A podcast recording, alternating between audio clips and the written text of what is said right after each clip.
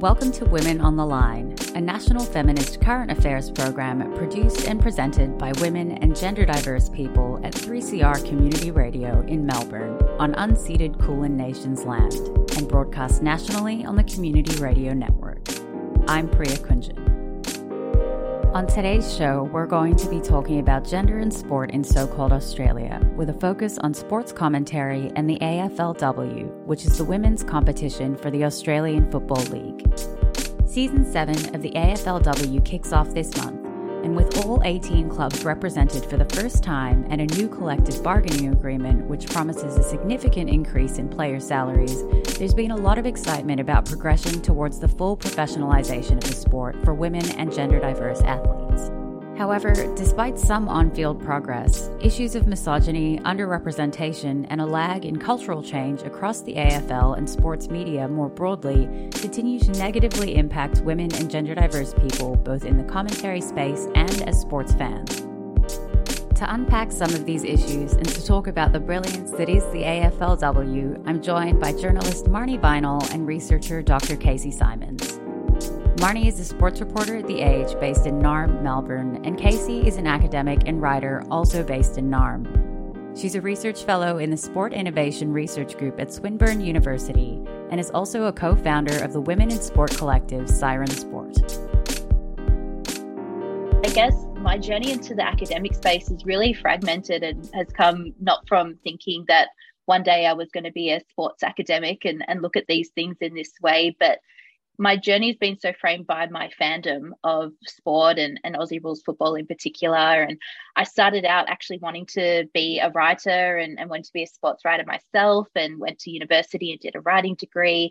And then just kind of fell into a space where I worked in industry. So I worked in the AFL industry for quite a, a while um, in marketing communications because it was somewhat tied to writing and being in the footy space. And I just wanted to be in. And I just sort of started thinking about what that meant about wanting to be included and part of something and belong somewhere that was tied to something I loved so much. So I just kept studying alongside of that because I think I describe my journey as a bit of I have a bowerbird personality. I just like to collect stuff. I like to collect stories, method, style, ways to go about things. So I just kept doing different things that piqued my interest. And that led to doing a PhD, which I did focus on women who are fans of elite men's sport and looking at that lived experience because there were things that I was noticing within myself in that space. And as a as a woman in that space, I was noticing things that I wasn't really quite happy with and I felt quite um, marginalized by. But then I also realized some toxic behaviors that I was also complicit in in keeping other women out. And and I didn't really understand my own privilege in that space as, as a straight white woman coming into that space and, and not being as inclusive myself. So I had to unlearn a lot of behaviors and doing the PhD and interrogating a lot of research on, on gender behavior and diversity inclusion in sporting spaces really helped me understand my fandom and also opened my eyes up, I think, a bit more to a world of research driven outcomes that can help challenge more sporting organizations in this space and help more people be a bit more provided with tools to understand that through research. So that's how i kind of ended up in in academia is because i just wanted to understand myself understand the space understand some experiences that i had had myself and had seen in other colleagues and other women in the space and then alongside that, I also just kept writing because, again, that bowerbird sort of approach. I just wanted to write some creative writing. I do fiction writing. I do analysis. I do sports reporting um, in a freelance capacity. I created the Women in Sport platform, Siren Sport, with six other amazing women because we just wanted to keep doing that for other people too. So it's a bit of a long winded way of saying that I just wanted to keep following my passion of sport and understanding my role in it and what I could do to also help bring other people in. Yeah, awesome. And I think like sort of taking that and running with it in terms of your passion for the sport, but then turning that into critical analysis and interrogation of the way that you actually engage with it, I think is something that is often quite divorced for most people. It's like you have your sport fandom and then you have the critical work that you might do elsewhere. Marnie, did you want to uh, take us through how you got into this? I feel like it's going to be so similar, uh, especially in terms of themes to yours, Kasey. But my journey to journalism and sports journalism is quite similar in that it came and was born through my fandom. Uh, and I actually worked in marketing straight out of uni and very similar, just kept like tapping away at my writing. It was something that I kind of can't help but do It's a way that I understand my thoughts and feelings and particularly my frustrations with the world. Uh, and so I was freelance writing while working as a copywriter and then I went full time freelance for a year and then I really started to get more into the sports space in 2020. I always kind of thought my skin would be a little bit too thin for this industry, especially as a woman and as a very, like, I'm very in touch with my emotions and I'm a very sensitive person and I like that about myself, but that doesn't always fit into this landscape uh, or is the most respected and welcomed thing in this landscape. But then I found really the AFLW community that was so supportive and very much just like, do this thing. Like, if you want to do it, just do it. Uh, and I met people like Kasey and Gemma Bastiani from Siren Sport, well, the whole Siren Sport uh, collective, really, who just kind of kept pushing and making me feel like this space is for me. And I kind of felt more comfortable in my belief that I mean, I love footy, but it feels like it doesn't always love me back. And footy needs to be more inclusive for other people, not the other way around. Like I, I get asked a lot, you know, how can you reconcile calling yourself a feminist and being in the AFL space and system? But it's not me that should like have to tap out. It's the space that should have to change. And as a writer and as a journalist, I love challenging the system and the culture I also like doing match reports and things like that, but my heart very much is in challenging the powers that be really when it comes to sport and finding how I can change that in like the very minute way uh, that I can. But just simply by being in the space, I can hopefully help other people also be in the space and also enjoy the game more. I still remember like so vividly a particular player who uh, he had a game off for sexual assault allegations and the commentator called it a hiccup. And it was just there was no females in that commentary box at the time. And so there was no understanding of like how that felt to all the women and you know other people as well non-binary people that would have to have heard that. And so it's not us that have to feel excluded by the space but the other way around. And i I feel like I could really do that with my journalism. And I also just love being a journalist. So it felt like a good way to combine two things that I care uh, a lot about. Yeah, awesome. And I think also, like what you've said about uh, it not being about having to change who you are to enjoy the sport, but the requirement for a sort of cultural shift so that everybody can feel safe engaging with and enjoying the sport rather than having to bracket off a part of themselves to do it, I think is so important. So maybe we'll go into Marnie, um, your recent article for The Age, which is titled If She Chucked It In, Where Would We Be? How Far Footy Has Come for Women Broadcasters, where you covered some of the very recent history of women and gender diverse people in AFL commentary and analysis. And I was hoping that you could tell us a bit more about how recently this shift's been occurring and also some of the backlash it's received, which we, of course, saw most recently being targeted at Channel 7 commentator and captain of the Melbourne Demons AFLW team, Daisy Pearce, by some of her own colleagues. And um, of course, Kasey, feel free to jump in at any time as well. Yeah, so the piece went back to Kelli Underwood's first TV play by play um, of a men's game. So she was the first female to commentate a men's game on TV, not the first female on radio, um, but the first on TV, which was a big culture shock for a lot of viewers, and they didn't respond well. I would put it politely to Kelli. And because it was such a new voice that no one had really heard in that space before. And so there was a lot of criticism. She got a lot of scrutiny, she got a lot of trolling and a lot of media criticism. So it wasn't just from people online or random fans, it was from her own industry. And I spoke to Dave Barham about this because he was the one who hired Kelli in the first place. And and also because there's this perception of you know she would have only got that job in the first place because she's a woman and I really wanted to chat to Dave because I knew that that wasn't the case for him because he didn't consider it even just like a, a, wild move or something kind of very groundbreaking to even put her on TV. He just heard her on radio, really liked her voice, thought she would be good at it, and so gave her the gig. And he said that you know, if he had his time again, he would have done it very differently. Um, Kelli has been quite open about not regretting that time because it has opened so many doors for herself and for others. But I think Dave being the one to hire her and put her on TV, which then sparked um, an onslaught of you know gender tirades that she still deals with today, 13 years later and he was saying that you know he would he would get more support from industry. He would let industry know what was happening before he did it. He would let the AFL know which is all very interesting things that I think we can still kind of unpack in today's landscape. The idea that to put a woman in a space or a you know non-binary person or gender diverse person we should make that move known so that we can get support. It's it's really fascinating concept to me uh, because I do believe that that's like support should definitely be there, but the fact that it's still needed is very interesting to unpack in itself. And then looking from that you know 13 years ago so that was in 2009 that that happened that kelli was first put on tv and then 13 years later how far we've come since when it comes to women and gender diverse people in commentary roles and broadcast roles across across sports media. And there were some really interesting things that came out. I talked to Jess Webster, who does uh, commentary for Fox Footy and ABC Grandstand, Gemma Bastiani, who does commentary for ABC.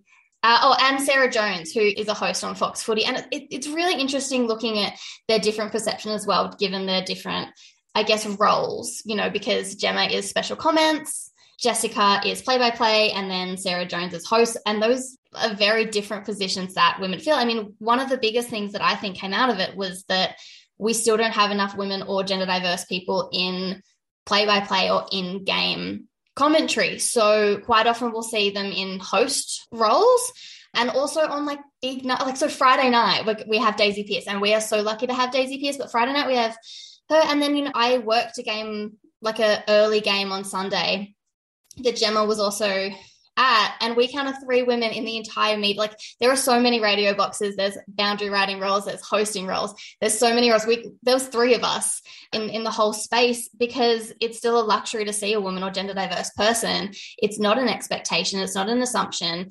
And it is also usually on those like friday night games or saturday night games but it's not the norm across the board which it shows like how much of a minority we still are. And it can be really frustrating because when you say, well, there's not enough women or gender diverse people in this space, you can point to, well, you've got Daisy, you've got Abbey Holmes, you've got Sarah Jones, but five or six out of how many men get these roles? Like hundreds honestly is is still it's such a an issue. But then when it comes to the support that i found really interesting that i think that because more women have got into the space other women and gender diverse people can feel more comfortable being in the space because we can reach out to each other we can vent to each other. We also have just shared lived experience that other people in that space just can't really understand and can't really have the frustrations. I remember my first eight press conferences this season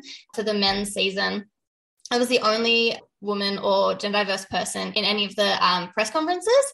And I pointed that out to my colleagues and they all just shrugged, like, okay, so like that's okay, whatever. But then I would like point that out to you know like like kasey over a beer or what have you and they can understand what that feels like and that it is lonely and it is something that we notice almost straight away You've been listening to Women on the Line on your local community radio station with me, Priya. I've been having a conversation with sports journalist Marnie Vinall and sports researcher and writer Kasey Symons about gender dynamics, including misogyny and the underrepresentation of women and gender diverse people in Australian sports reporting and commentary. Let's head back into it. So often, when these issues are covered, we've seen historically that the issue is really pigeonholed as just, you know, and women and non-binary people are sort of put in this homogenous group when it comes to sport that they serve one role or it's one person and it's and it's one issue but it, it's so nuanced and it's so multifaceted. And i think that's um i guess a little bit of the progression that i see in this discussion and this issue this time around like and that's not to take away from the seriousness of what happened and daisy's experience in in receiving that backlash. But i think what I noticed, probably from my critical lens, from looking at this stuff and from an academic standpoint, is that the backlash has sort of moved on from probably a little bit from what Kelli would have experienced when she was the first woman to call the game.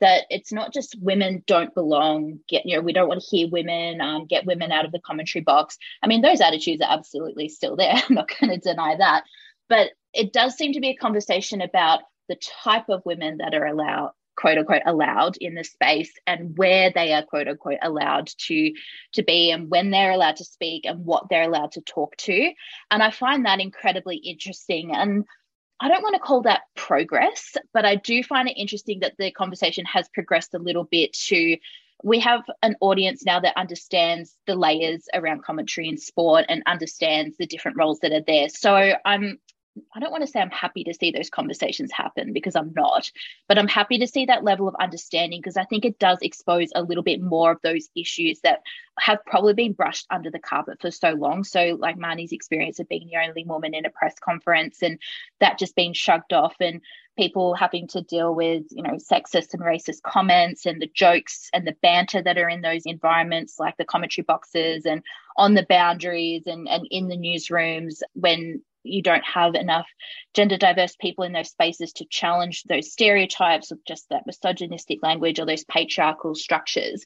I think that kind of thing is coming to the fore a little bit when we're breaking down the roles that women and non-binary people are playing around the whole facet of um, sports media because we're starting to see those smaller issues been amplified. And I'm a big believer in the small issues create big issues. So I am happy to see these nuanced conversations about those quote unquote smaller issues. Like the example with Daisy was, I guess her colleagues are sort of happy to have her there and see her value, but not in the role that a man should take, I guess, or not talking to something in particular. And I think it was also very similar in a certain way to an issue we experienced earlier in the year, which was around um, former Fox Sports journalist Tom Morris when he made some comments about uh, his colleague Megan Barnard and uh, essentially, you know, outed her publicly and, and sexualized her in a really demeaning way. But if you look at that language, I guess, a bit more closely, and it is horrific, it's very different from the language we would have seen in the past that, you know, completely takes a woman and does just sexualize her and she absolutely was in this context but i think the understanding from the person who said those things was he was trying to give her quote unquote compliment and he was said that she was really good at her job and he really liked her and I think in the past, we would have completely written that off as not a problem because it wasn't your outward aggression. And I think the conversation has moved forward to identify that that is still highly problematic, makes women and non binary people feel completely unsafe and unsupported in their workplace, and is not okay. These are conversations I do not think we would have had probably even five years ago. So, talking about, you know, progression in that space, I do see progression there. It's still bringing to light some pretty ugly stuff, which is really unpleasant to, to read and hear and see. But I think it's important we just keep talking about these things and keep driving those conversations. And I'm so grateful for the work that Marnie does in a really public facing way by putting these articles out because I can only imagine how taxing it is sometimes to keep pushing that stuff and having to fight your editors to get that space in the in the newspaper and and keep talking to these people. But you know, this stuff doesn't just peak and go away. It is there all the time. So we just need to keep bringing this stuff to light, even as uncomfortable as it may be, because it is driving change and it is making people see that these quote unquote small comments and issues really do pervade all levels of society and create these huge problems for us that hold us back. Yeah, and I also just wanted to add I think a very important part of this when it comes to progression is that it's mostly just white women that we're seeing in hosting and broadcasting in roles. And even when I wrote my piece, uh, I was on a pretty tight deadline, but even so, I was racking my brain for my networks of a you know person of color that I could ask and what their experience is like. And the only people that I interviewed were white women um, at the end. So you know, I added in a line that just explained, well, just noted that we're seeing so many fewer people of color, but like that is an inadequate analysis that I gave to the piece. That's like something that like I, you know, if I had more time, I wish I could do better because that that's a voice that's missing there. And when we do talk about the progression, it's it's white women that are getting um, through the door first. I remember speaking to like Rana Hussain. I did a piece for her for the Saturday paper ages ago, you know, and she was saying that like, yeah, white women get shoehorned in first. And when you've got like a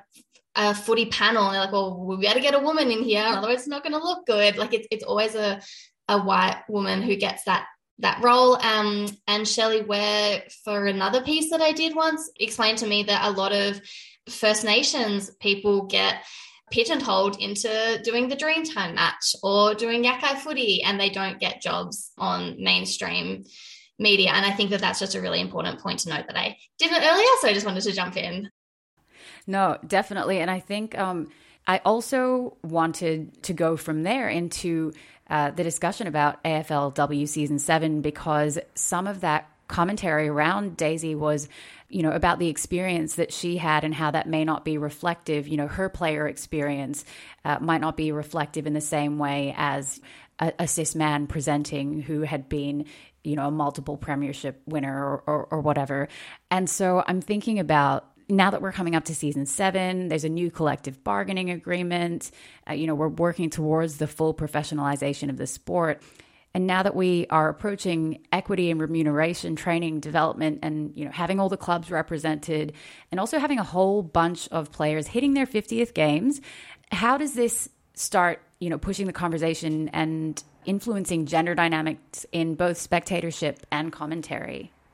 I'll jump in, I guess, and talk a little bit about the the spectatorship angle. Um, this is something I'm really passionate about. You know, my research area of expertise is definitely around fandom and how fans connect to their sport. And as I mentioned earlier, that definitely comes from you know a bit of myself wanting to be a fan and and how I you know quote unquote do fandom and the fan identity that I've created.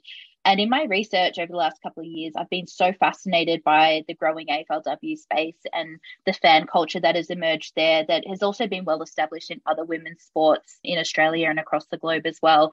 Because I guess most women's sports have been born out of exclusion. They've been born because people have not felt welcome, they've felt marginalized and actively excluded from men's sports. And they've created their own leagues, they've created their own games, they've created their own safe spaces. And that is so rippled through these leagues that are coming through even today, even if they are supported by, you know, elite sporting organizations, that sort of core feeling is still there. And it's not a negative thing, it's an absolutely positive thing because these spaces have been, I guess, reclaimed. And this sort of feeling of you know, coming as you are and not who you should be is completely celebrated in these spaces. And that's not always true of men's sporting spaces because the research around fandom and how fandom works is you have an identity that you need to fit into. The sports fandom space dictates a certain level of behaviors. And if you fall outside of that, then your fandom is questioned. So you try to fit in with the norm, you try to adopt those behaviors and those behaviors are usually based on loyalty, so unwavering support no matter what your team or your sport or club does. That can be particularly challenging when issues arise. And I think we've seen over time that, you know, fans waver sometimes of long periods of unsuccessful results and they can be quite frustrated, but their love will never die. They're never going to leave. But when there are issues that come to the fore around your players who might be accused of sexual assault, when there's issues of racism and homophobia in the stands, that stuff is not seen as serious as losing. so you just that's what you have to put up with if you want to be a fan. And if you don't want to be a fan, then leave. Don't be part of it because you mustn't be a real fan if you're not going to tolerate this stuff and stay in this space. So I've looked at some research around that and trying to sort of understand some fan stories of people who have walked away from the sports and the teams that they love because of these issues.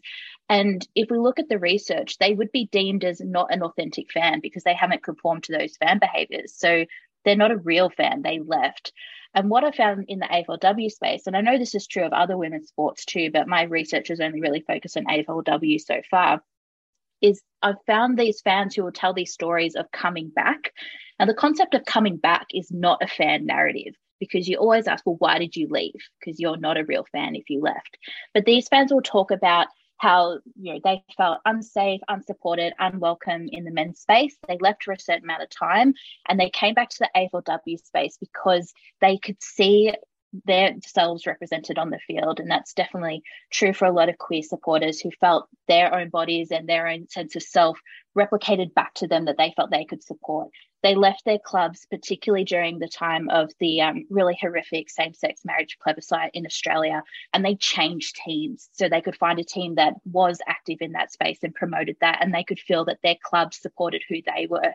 Now, if we were to look at traditional fan research, that would code them as a you know a quote unquote bad fan. But what I'm trying to do in my research is show these behaviors that come back to the fundamentals of fandom of love for your sport and staying no matter what. But this means staying in a different way because these fans haven't left the sport they love. They've been able to renegotiate their fandom in a way that means something more to them and allows them to support the sport they love in a way that supports them and who they are. And that is very unique uh, fan space that we see in women's sports that is not as replicated back in men's sports. So I think that is such an amazing thing that the AFLW has been able to create. And I see a lot of talk every now and then when we're looking at the growth of the AFLW and some other women's sports about how they need to sort of replicate what the men's code is doing and it needs to get to this level that the men's at to be successful. And I just think that is not the way to go, that, you know, really most men's sports should be looking at women's sports for indicators of success. It should be going the other way because there's so many good things happening over there that should change what's happening in the men's sporting space. But also, it just serves a whole other audience that doesn't want anything to do with that space, but is still, I would contest, equal fans or sometimes even more fans for what they've had to live through their fandom experiences in order to reclaim their fandom. I'm a pretty emotional person listening to some of that, Kasey. I was just like, yeah, if I could lean in, I could cry right now. Like, I do feel like the women's space is such a, like, almost a sanctuary for a lot of us to just be who we are and a lot of people to just like come as they are. And, and it's not questions and they can find each other in this space. And it's really wonderful. And at the same time, be like really passionate sports fans. Like, I, I, don't think I would be in sports if it wasn't for AFLW, just because I feel beaten down by the men's space so frequently. And like, I obviously still love it. Like, even now, I feel like I have to defend that statement. That's all we've got time for today on Women on the Line.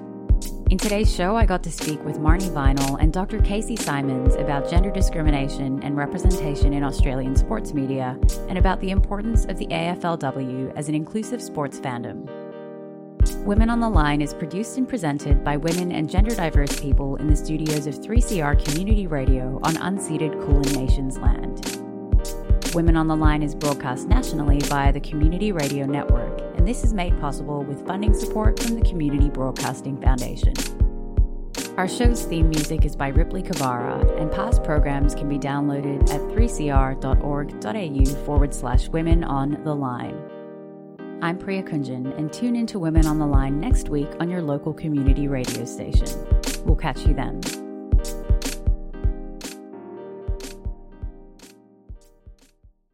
You've been listening to a 3CR podcast produced in the studios of independent community radio station 3CR in Melbourne, Australia. For more information, go to allthews.3cr.org.au.